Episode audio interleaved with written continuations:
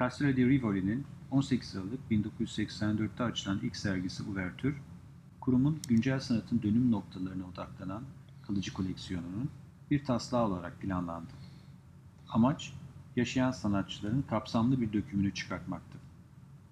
Bu sanatçıların çoğu, o zamanki direktör Rudy Fuchs tarafından müzenin barok odalarının çevresini yansıtmak için yeni işler üretmeye ya da var olanlar üzerinde değişiklikler yapmaya davet edilmişti. Birçok sanatçının yaklaşık 100 işini içeren serginin kurulumunda Elio Montanari de hazır bulundu. Buradaki fotoğraf seçkisi 7 sanatçıyı çalışırken gösteriyor. Aralarında ilk olarak Rheinsberg'de Amerikan tropiklerini anımsatan bileşik bir manzara biçiminde tasarlanan Yurupari, Stanza di Rheinsberg adlı işini kurmakta olan Lothar Baumgarten'da yer alıyor.